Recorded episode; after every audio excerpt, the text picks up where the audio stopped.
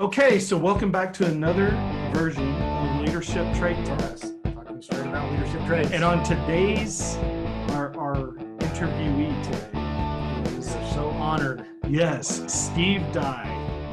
Uh, Steve Dye is at, with the City of Grand Prairie. He's currently the Deputy City, City Manager and Chief Operating Officer. Retired, retired chief. Yeah, Right, of the retired city. chief of chief of police for city of Grand Prairie, and I know he had 35 years of police service. Um, just ended in Grand Prairie. Now he's in the uh, city management piece, and we thought it would be a really good opportunity.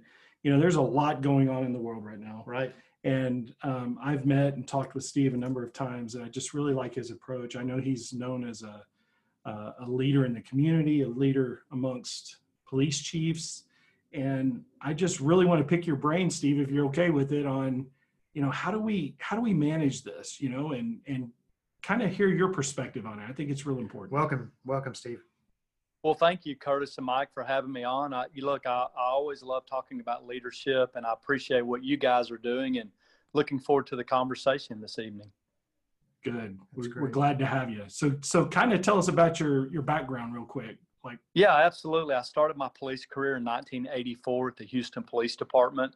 Uh, worked for 35 years in a number of positions: patrol, SWAT, narcotics. I was a motorcycle officer, and I didn't start promoting until 20 years into my career.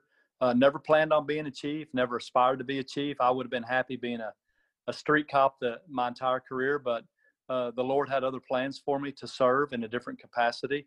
Uh, I also loved being a chief but I think you know, uh, guys, I think sometimes that gave me a better perspective as a as a leader at the at the top level of the police department. Having Right. done that work on the shop floor for about 20 years, maybe Right. that gave me a, a, a very useful perspective in my decision making and leading because I I understood and, and do understand what those officers go through on a daily basis. yeah, Right. Yeah. It seems the best leaders are the ones that have worked the front line. trial by fire. Yeah, and have been Yeah. there. And I'm sure you've seen a lot, Steve. I, I, I bet we could go on for days talking about all the things you've seen.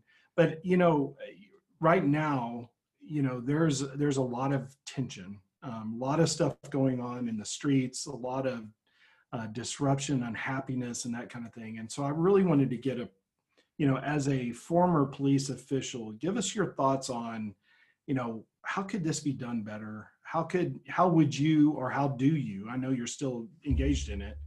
Um, deal with this kind of thing from a community perspective and a police officer. Well, I think the first thing that people need to realize is is police departments are not all created equally. You know, when, the disadvantage we have, guys, is we all dress similarly.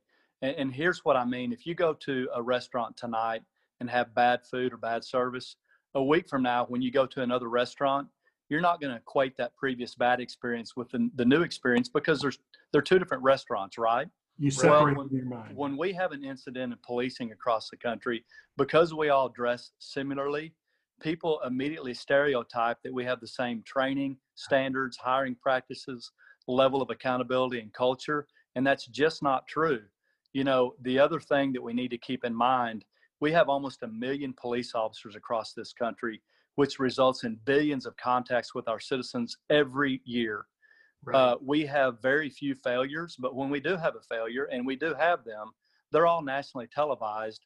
And then uh, hypocritically, uh, we tend to be stereotyped from some of the very groups that wish for us not to stereotype them.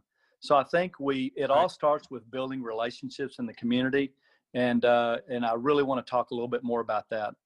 Yeah, that'd be great. I I know Love to hear you that. know having some familiarity with what you've done in Grand Prairie. I know you have a lot of community reach out and that kind of thing. Can you tell us some of that? Yeah. So, so hey guys, I worked most of my 20 year career on the streets in minority communities. And I can tell you firsthand, the folks in those communities didn't care what color I was, and I didn't care what color they were. Uh, I was trying to help them with quality of life, and they appreciated it. We, we, we respected our different cultures and celebrated those, but we didn't use them to divide us. Uh, I wanted them to have the same quality of life of, of any neighborhood of any affluent or socioeconomic level. And I can tell you firsthand, there's just as many good people in a poor neighborhood as there is a rich neighborhood. And so I, I learned at an early age that, you know, when you're serving as a police officer, we look at everybody as a, as a human being, uh, whether we're having to use force against them or we're just having a nice community policing encounter. Uh, we're all created equal in the eyes of God, and we need to remember that. Uh, nobody, everybody deserves the same opportunities, the same level of respect. You know, I always tell my officers if we have to use force, uh, make it very, uh, very quick, uh, and then let's get right back to treating that person with dignity and respect, even if they've made bad choices. So I think it all starts with building relationships. I always said relationships lead to trust, and trust leads to tolerance. So, you know, fast forward, uh, I'm the chief of police in Grand Prairie, and I have a very diverse city, but we're not having the riots or protests uh, by the grace of God that other cities are seeing. And I'll tell you why, in, in my opinion, we really have a culture of treating everybody with that same level of dignity and respect. We're not perfect, but we want to we want to build equity every interaction every day. And so when we do have a potentially controversial situation, they know us as people. They know Right. where our hearts lie, and that's through the everyday conversations and contacts with our community. You know, I tell folks that traffic stop matters because when you stop somebody on a traffic stop, they may not encounter another Grand Prairie police officer for eight or 10 years. Exactly. So we're all going to be largely based on your one contact with them. So let's make let's take advantage of that opportunity. Let's treat people as we would want uh, to be treated and as we would want our family members to be treated. yeah, Right. absolutely. That's so critical, Steve. Talking about leaders, it, it really all starts with with relationships. And Yeah. I, I think you hit it. It's it's- the relationship is built through the conversation and through the contact, right? Through those Mhm. through those touch points. Yeah, and I think what happens, Curtis, is over time in policing, we see so much negativity, so many traumatic events. People generally call us when they're in a, a moment of crisis or having a problem. Right. So it, it's very easy for officers to become cynical. So we set, we spend an equal amount of time on health and resiliency, you know, in terms of physical fitness, uh, emotional fitness, spiritual fitness, and and Right. even financial fitness. You know, teaching our officers how to manage their finances. We want to try to make sure that they're involved in self care and that they Right. take care of themselves in holistically so that they can best serve the public if if they're if they're tired if they're having problems at home with their marriage if they can't pay their bills if they're not connected spiritually to some set of of good values then it's going to show in their level of service and and it's my job uh, as chief and now uh, chief Scesney's job as a leader to make sure that we maintain that that good culture and that healthy environment where these officers are whole and healthy but also very important that they feel supported and appreciated. Um, you know, if they did the job the best they could the right way, then we need to stand behind them so they can go out every day and know, hey, if I go out here and do the right thing for the right reasons, even if something occurs, I know that my department and my city is going to stand behind me if I made the right choice based on our organizational values.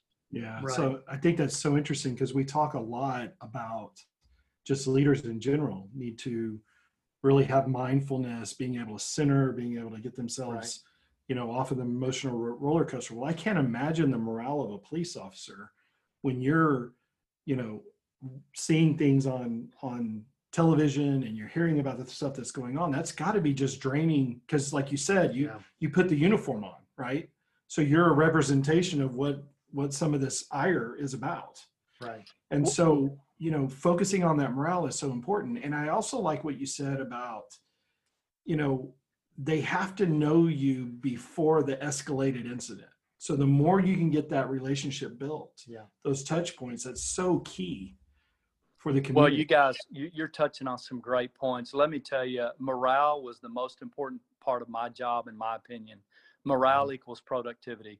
It equals uh, service to the citizens. Everybody. and how I treat my officers is how they're going to treat the public. So, you know, I always tell uh, younger chiefs that were coming up, I said, hey, the one thing that I want you to bring in every day to be a great leader that costs you nothing is enthusiasm. You're going to step out of your Tahoe and you may be tired from an 80 hour week and and you may not feel like talking to anybody, but but when you encounter an employee, that may be the only time you see them for three or four months.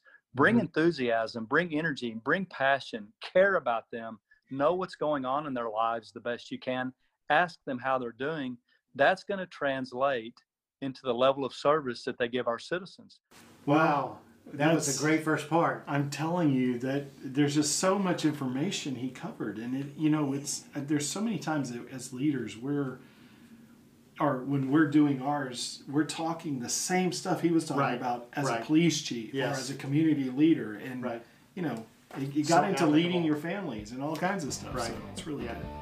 So We stay tuned. Yeah. Right. More more editions. We're going to Stay have a second part coming. Just remember Leadership Trait Talk. You can find us uh, on YouTube or you can find us via your podcast platform. Subscribe and give us feedback, please.